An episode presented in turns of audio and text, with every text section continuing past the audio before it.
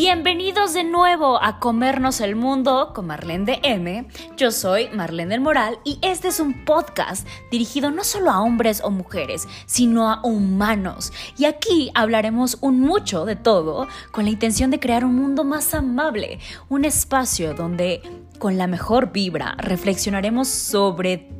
Todo. Y así que, a darle, que la vida es un buffet. ¡Comenzamos! Hablemos de nuevo y esta vez vamos a hablar sobre, sí, las infidelidades tóxicas. Y sí, así como suena, no todas las infidelidades son negativas. Algunas, en realidad, pueden favorecer el crecimiento y el desarrollo de una relación de pareja. Empecemos desde arriba, como decimos en baile, from the top. Y empezamos por esta, por redireccionarte hacia otros videos míos, o de quien tú quieras, donde ya te he hablado yo al menos sobre la distinción entre la infidelidad y la exclusividad sexual y donde ya te he hablado acerca también de los mitos de la infidelidad. Revisa estos dos videos al menos que están en mi canal de YouTube. Pero bueno, intentaré hacerte un breve resumen con la siguiente información.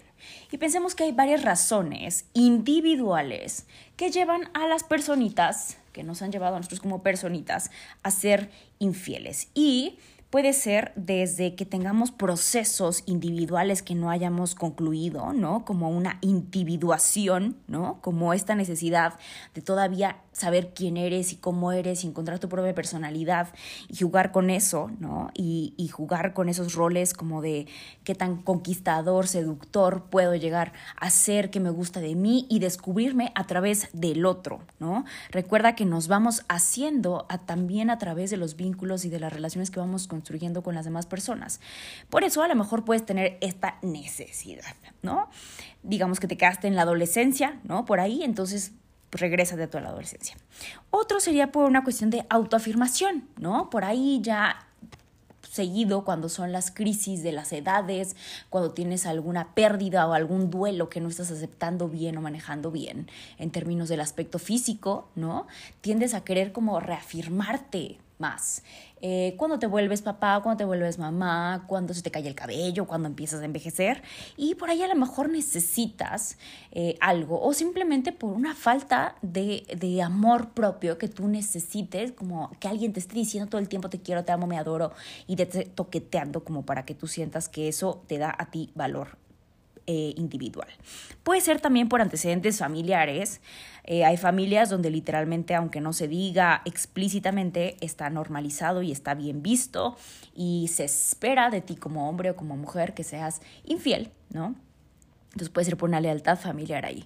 Eh, puede ser por una necesidad sexual, es decir, cuando ya hay una necesidad, no estamos atribuyendo con que el otro en tu pareja no lo satisfaga, sino que a lo mejor tú tienes un deseo mucho más alto, ¿no? En esto que hemos hablado en, en los tipos o modelos de amor, hay, hay diferentes niveles de deseo sexual.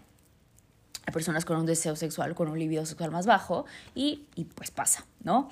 Eh, por gusto. Nada más así por porque se me pegó la gana, eh, por escapar de ciertas cosas, por escapar de la relación de la pareja, por escapar del compromiso, por escapar de, de la soledad, ¿no? Por huir de esta sensación de soledad que crees que se va a solucionar encontrándola en otra persona. Puede ser también por una confusión sexual, ¿no? Como necesito probar y entonces soy infiel con un hombre o con, con una mujer, es decir, con una persona eh, de, del mismo sexo. O eh, puede ser por una, um, algún tipo de preferencia eh, dentro de la sexualidad. Con preferencia me refiero, me gustan los látigos, ¿no? Me gusta el bondage, me gusta, este, no sé, que me, que me aprieten el cuello mientras me está cogiendo. Y eso a mi pareja no le gusta, entonces lo voy a hacer con otra persona, ¿no? O por enamoramiento genuino. No sé si amor, pero enamoramiento, digamos que genuino, ¿no? Y hay razones también en la pareja, ¿no? Que por, como puedes entender, no todas las infidelidades tienen que ver con un problema en la pareja, que eso es uno de los mitos. Entonces, revisa el video de los mitos de la infidelidad. Ok. Eh, una puede ser por una necesidad de afecto que sientes que el otro no te da, Eh, una puede ser por, por no compatibilidad sexual, ¿no? Puede ser por una falta de comunicación y que busques intimidad con la otra persona. Puede ser por un deseo de venganza, ¿no? Eh, como ya te he platicado yo, mi ex esposo no era por venganza, pero digamos que me, me sometía a eh, no teniendo relaciones sexuales porque se enojaba por otro tipo de situaciones en, dentro de la dinámica de familia de nosotros que... Eh, él sentía que, que él perdía el poder, entonces necesitaba como reasegurar su poder a través de otra cosa. Así es la forma en la que se ejercía el poder. Pero yo no era una perita en dulce, ¿eh? No creas. Eh, por transiciones, ¿no? Por transiciones, cuando estás en un momento de cambio, buscas como aferrarte a otra cosa, ¿no? Como alguien que te dé esa estabilidad que puedes estar viviendo en tu vida. Puede ser para avivar el amor. Eh, y ahí está uno de los efectos positivos que ahorita vamos para allá, eh, puede ser para escapar de nuevo por situaciones dentro de la pareja, ¿no? Cuando hay ya muchos conflictos y quieres como escapar, quieres evadir esos problemas, pero sigues teniendo otras necesidades, entonces lo buscas en otro lado. Puede ser también para que te cachen, ¿no? Como una llamada de atención de tu pareja, de pélame, ¿no? Eh, O puede ser también como un grito desesperado para terminar la relación, cuando no sabes cómo terminarla y entonces buscas algún pretexto. Ahora, como te decía, no todas las infidelidades llevan a, una, a un rompimiento o son destructivas o tóxicas. Hay resoluciones de, de las infidelidades que pueden resultar benéficas, ¿no? Como para darte cuenta de que realmente quieres a tu pareja. Puede ser como para justo llamar su atención y entonces ahora sí que ya tienes la atención, pueden entablar esa comunicación y aperturar nuevas soluciones. Eh, puede ser como una puerta de salida, ¿no? Y una puerta de salida, sí, eso quiere decir que el fin a veces es el mejor comienzo. Eh, y también puedes revitalizar a la persona que, se, que, que fue infiel, ¿no? Puede que eso, ya sea que se diga o no se diga, puede que le dé como este punch de decir, ya, ya me autoafirmé, ya sané lo que tenía que sanar, ya me di cuenta de lo que tenía que, que ver, ¿no? Y quiero genuinamente sí estar aquí contigo. Ok, ¿no? Ya se me fue hasta la voz. Entonces, la infidelidad existe. Eh, independientemente de la exclusividad sexual, ¿no? La exclusividad sexual es, y exclusividad amorosa, y exclusividad, la, la, la, la, la, todo está intrincado, está sujeto a este sistema del que ya te he hablado en esta temporada del podcast, que es la monogamia, ¿no? Y eh, la infidelidad existe gracias a tres principales elementos, que es el deseo del otro, o sea, ya sea que me atrae físicamente, ya sea que me atrae por, por cómo es, en su personalidad, ¿no? La de mi sexualidad, cómo es, como, o sea, tengo deseos emocionales hacia otra persona, eh, por, por todo lo que sabe, ¿no? Es de la sapiosexualidad, por lo que sea. Eh, la transgresión, la transgresión que es este romper el límite, ¿no? Romper como el, el, el, el, lo que se estaba como esperando de la relación, romper el acuerdo de la pareja y, por lo tanto, el tercer elemento que es el secreto, ¿no? Yo digo que son el antes, el durante y el después. El antes, el deseo, el durante, la transgresión y el después, el secreto. Cuando hay una relación abierta o un sistema polígamo, entonces la infidelidad, la exclusividad, eh, tiene nuevos límites que no están establecidos, no están preestablecidos por un sistema. Estos tres elementos no existen ahí, sino que cada pareja, cada par, define la manera, de manera individual por cada olón cómo quieren entablarse eh, la fidelidad y la exclusividad, sí o no, en qué aspectos. Recuerda que la exclusividad no solamente es en términos de lo físico, ¿no? Sino también en términos de lo emocional o en términos de lo intelectual, de lo afectivo, ¿no? Por ahí hay parejas que... que tanto por género, por, por, por también sexo y por también, digo género, me refiero porque también es una connotación cultural, donde se cree que la mujer se enamora y es infiel porque se enamora y los hombres tienen por mandato como ser infieles solo por una cuestión sexual, pero no enamorarse. Y la mujer al revés, ¿no? Enamorarse, pero este, no necesariamente llevarlo al plano como de lo sexual, ¿no? Como que está bien visto si tu mujer te enamoras, pero está mal visto si tú como hombre te enamoras, está bien visto si tú como hombre tienes relaciones sexuales,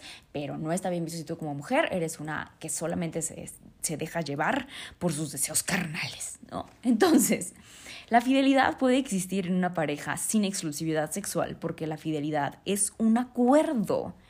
¿Qué se hace? ¿Qué se hace? No des por sentado. Nunca asumas. No exclusivo de la sexualidad. Recuerda que hay más elementos.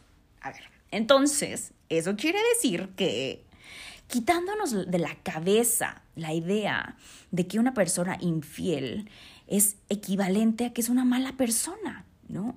Una persona, sí, infiel puede ser inmaduro, ¿no? Puede ser deshonesto, puede ser triste, puede ser egoísta, puede ser cobarde.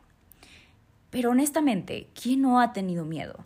¿Quién no ha tenido miedo de confesar algún error o algo con lo que tú no estabas del todo de acuerdo, ¿no? Es decir, tenemos toda esta connotación y toda esta cultura que, que el sistema monógamo nos ha puesto de culpabilizar, de victimizar, de, de menospreciar, de, de hacer tan negativa, tanta vergüenza, ¿no? No solamente para, que, para el que fue infiel, sino también para, para el cornudo o la cornuda, ¿no? Pero bueno, eh, pensemos ahora sí un poquito sobre estos de las infidelidades tóxicas. ¿Y a qué me refiero con esto? Porque por supuesto que hay niveles. Ya te he hablado en el, la primera temporada del podcast, de este podcast, te, te, te conté sobre que no hay personas tóxicas, sino que la relación entre dos personas se puede hacer tóxica. Por eso aquí sí aplico el concepto de infidelidades tóxicas, porque se dan en la pareja. Entonces, yo diría que uno de esos sería el cliente frecuente, ¿no? O sea, el que ya le gustó una vez y luego se le hizo fácil y repitió. ¿Por qué no? ¿No? Repitió platillo. Eh, y eso se puede ir sumando. Es decir, aclaro que estas infidelidades tóxicas pueden ser acumulativas, es decir, puede entrar en varias categorías, ¿no? Eh, otro tiene también que ver relacionado como con alguna... Eh, con culpabilizar al otro, ¿no? Con decir, no solo es, este, lo hice ya varias veces, por ejemplo, sino es también es que es, que es tu culpa porque... ¿no? Porque tú no atiendes mis necesidades sexuales. Es que es tu culpa porque desde que te embarazaste, entonces ya no podemos tener relaciones. Oye, estoy embarazada, ¿no? Eso no significa que no podemos tener relaciones sexuales, simplemente significa que ya no me puedes pegar como antes. O sea, pa' pronto, ¿no? Pero tiene que ver con esto que se conoce como el proceso de violencia de la mistificación, ¿no? Que llega el punto donde dices, ¿será que sí? ¿Será que sí fue mi culpa? Ay, no, qué mal persona soy, ¿no? Esa es la mistificación, cuando ya terminas dudando de ti misma, de tu propia percepción como persona. Eh, y entonces es tóxica porque el otro se desresponsabiliza de eso, ¿no? ¿Ves lo tóxico de esto? Eh, el otro sería el que acusa, ¿no? Y que busca venganza, ¿no? Entonces es como... Yo, eh, tú me fuiste infiel y ahora yo te voy a hacer infiel. Y entonces, son estas relaciones donde eh, uno se la hace y luego el otro se la paga y luego, ah, sí, pues mira, hoy yo te voy peor, ¿no? Y son relaciones que se excitan, que, que parte del deseo y del enganche es justamente el hacerse daño a través de la infidelidad. La infidelidad tóxica también sería cuando es con una persona conocida o cuando es con una persona querida, ¿no? Es decir, de tantas posibilidades que hay en el universo con las que me pueda ser infiel. O sea, sobre todo hoy con tanta tecnología que hay al alcance de nuestras manos, que tú me seas infiel con alguien conocido, de plano es tener muy poca vergüenza, ¿no? Porque también, y digo que es tóxico, porque en realidad se están perdiendo dos vínculos, ¿no? El de la persona de tu pareja y el de la persona de tu amigo, de tu primo, de tu hermano, de tu hermana, con quien te haya puesto el cuerno. Eh, el otro sería el cínico, ¿no? Que aparte de que lo admite o, o lo minimiza, ¿no? Que es como, ay, es que estaba tomado. Ay, es que solo fue un beso. Ay, es que solo era una prostituta, ¿no? Es como, No importa. El punto es cómo eh, desvalorizas la expresión o la sensación que puede estar teniendo la otra persona. Y cómo desvalorizas también y cómo te haces, cómo te, te, te quitas esa carga o la responsabilidad de decir qué parte de esto me corresponde a mí. Eh, el que acuse busca venganza, ya me acordé, es que no me acordaba que, cuál era mi anotación, pero el que, el que acuse y busca venganza es aquel que, por ejemplo, se entera que le fueron infiel y entonces va con todo el mundo y lo publica en todas las redes, le dice a la familia, ¿no? Si es mujer o es hombre, le, ya, ya le marcó a la mamá o al papá para acusar al, al marido, a la marida, y eh, ahora va a buscar cómo hacerle pagar todo, ¿no? Quiero el divorcio, pero ahora te voy a quitar a los niños y te voy a quitar el, el, todo tu dinero, ¿no? O sea, eso también es algo tóxico. Y para complementarte un poquito de esto, para que empieces un, a pensar un poquito más allá del amor, recuerda que hay un video hermoso que a mí me encanta y que de verdad lo sigo amando, o sea... Oh. Es creo que los, de los mejores conceptos que yo creo que en ese momento ni siquiera alcanzaba a entender todo lo que entiendo hoy. Y seguro no lo pudiera poner en mejores palabras que los que los puse en ese momento. Pero es el video del amor incondicional. Y te voy a hablar de... Ya he hablado de esto antes, así que te voy a hablar de nuevo de esto que yo titulo en este momento los nuevos mitos del amor, desde la nueva yo, ¿de acuerdo? Eh, hay otros, revísalos, eh, los mitos de las relaciones, así se llama el video y lo puedes encontrar en mi canal de YouTube. Y te voy a hablar desde primero, que es el amor incondicional.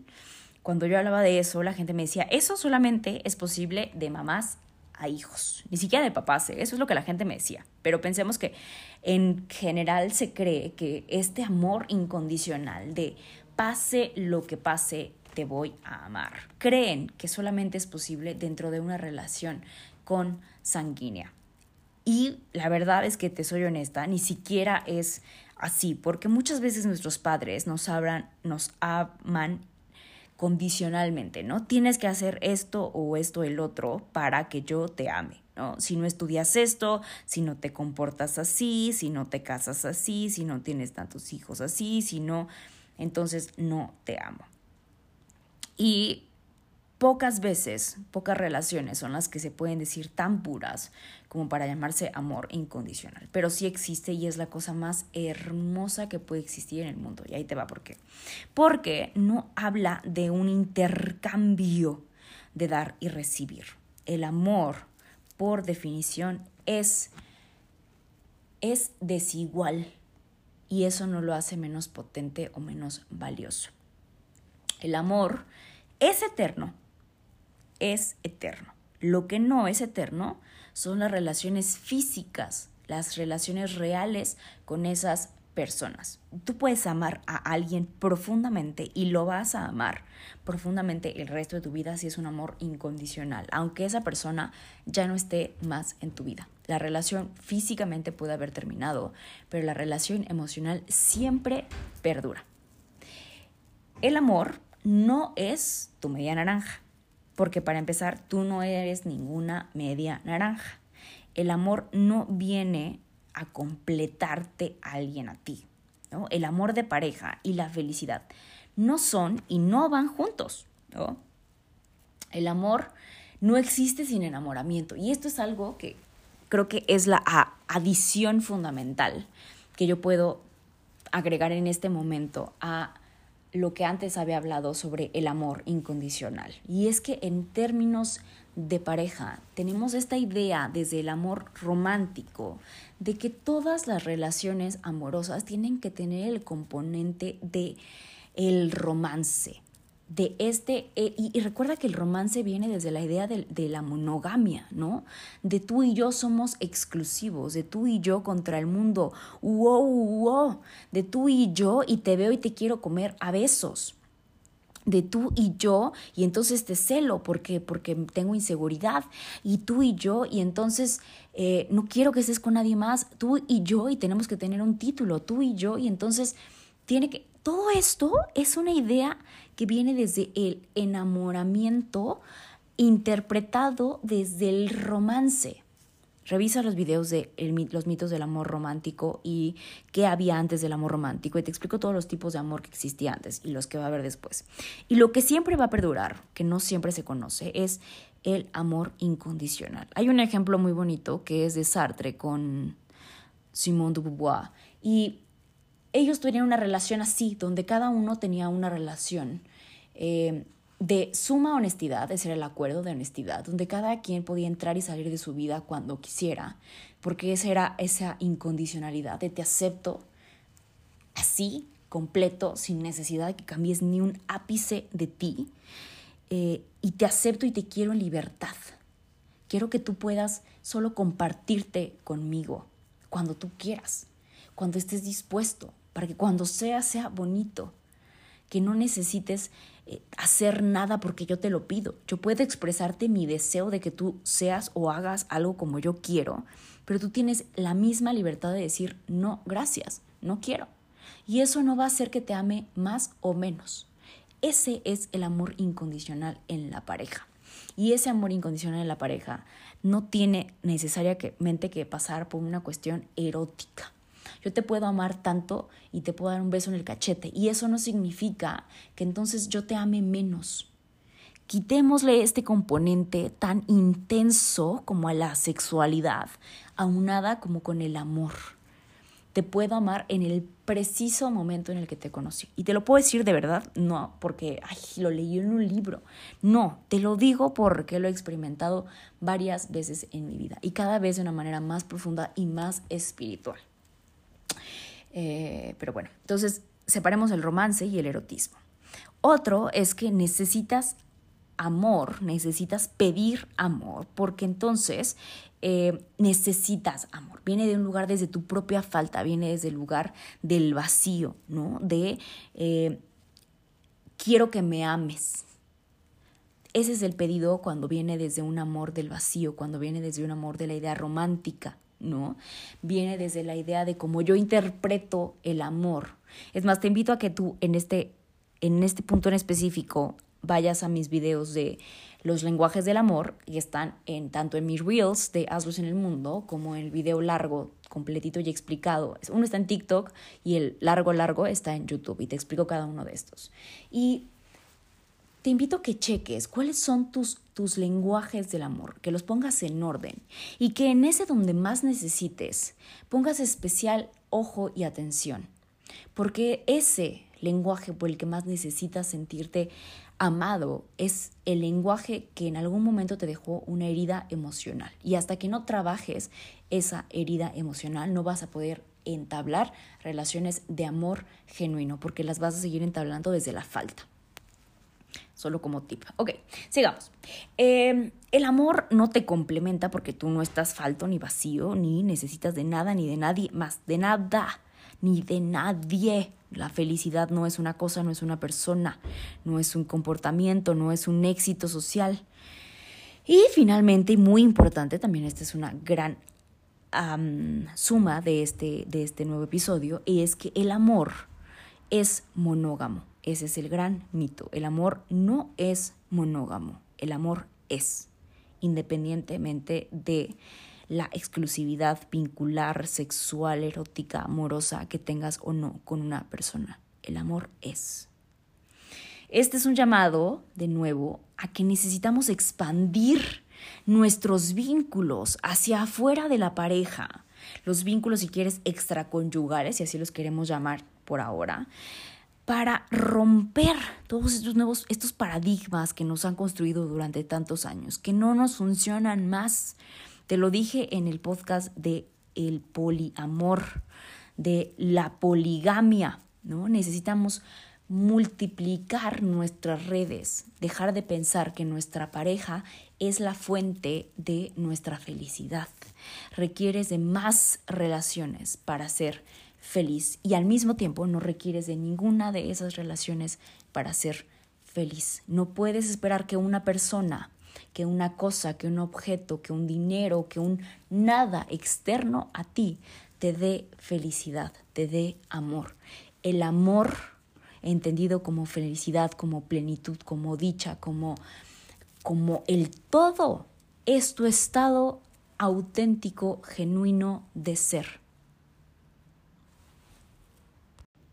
Y recuerda seguirnos en nuestras redes oficiales, en Instagram, arroba marlendm, así como está escrito aquí, arroba marlen punto dm, arroba haz luz en el mundo, en Facebook igual y en YouTube igual. Que tengas un hermoso, hermoso día y no te pierdas nuestro siguiente episodio que estará increíble. Y recuerda que en Instagram tenemos todas las semanas los retos de la semana y cada día tiene un hashtag diferente, así que no te lo pierdas. Checa las historias que ahí es donde pasa lo verdaderamente bueno. ¡A comernos el mundo!